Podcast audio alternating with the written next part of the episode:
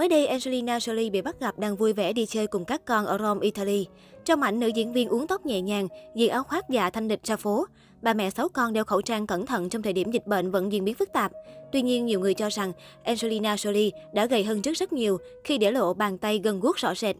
Trong cuộc phỏng vấn hiếm hoi với tạp chí People, Angelina Jolie chia sẻ về cuộc sống của cô bên các con và khẳng định cô không phải là bà mẹ hoàn hảo.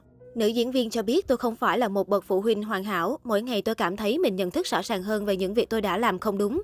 Tôi là người khắc khe với bản thân. Tôi thường xuyên suy nghĩ, việc này mình có đang làm đúng không? Điều mình nói có đúng hay không? May mắn là tình yêu của các con tôi đã chữa lành cho tôi. Angelina Jolie cũng thừa nhận rằng tôi có khá nhiều con và tôi cảm thấy rằng chúng có ảnh hưởng đến nhau. Cá nhân tôi rất trung thực với các con của mình.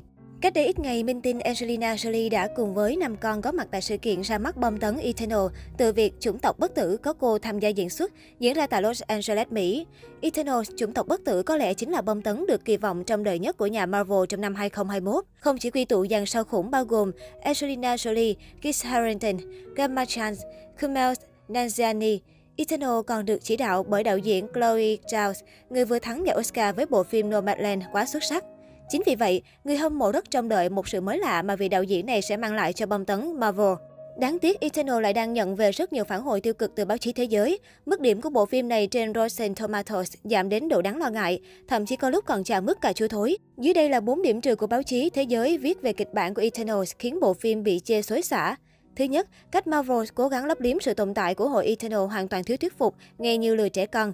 Những thành viên Eternal được cho là còn hùng mạnh hơn cả đội Avengers. Họ sở hữu quyền năng khủng khiếp, đã tồn tại suốt hàng nghìn năm, luôn dõi theo loài người. Để lý giải cho việc tại sao các Eternal không bao giờ xuất hiện để giúp đỡ tất cả khi Thanos xóa sổ nửa vũ trụ hay các thảm họa diệt chủng khủng bố, Marvel đã đưa ra lời khẳng định.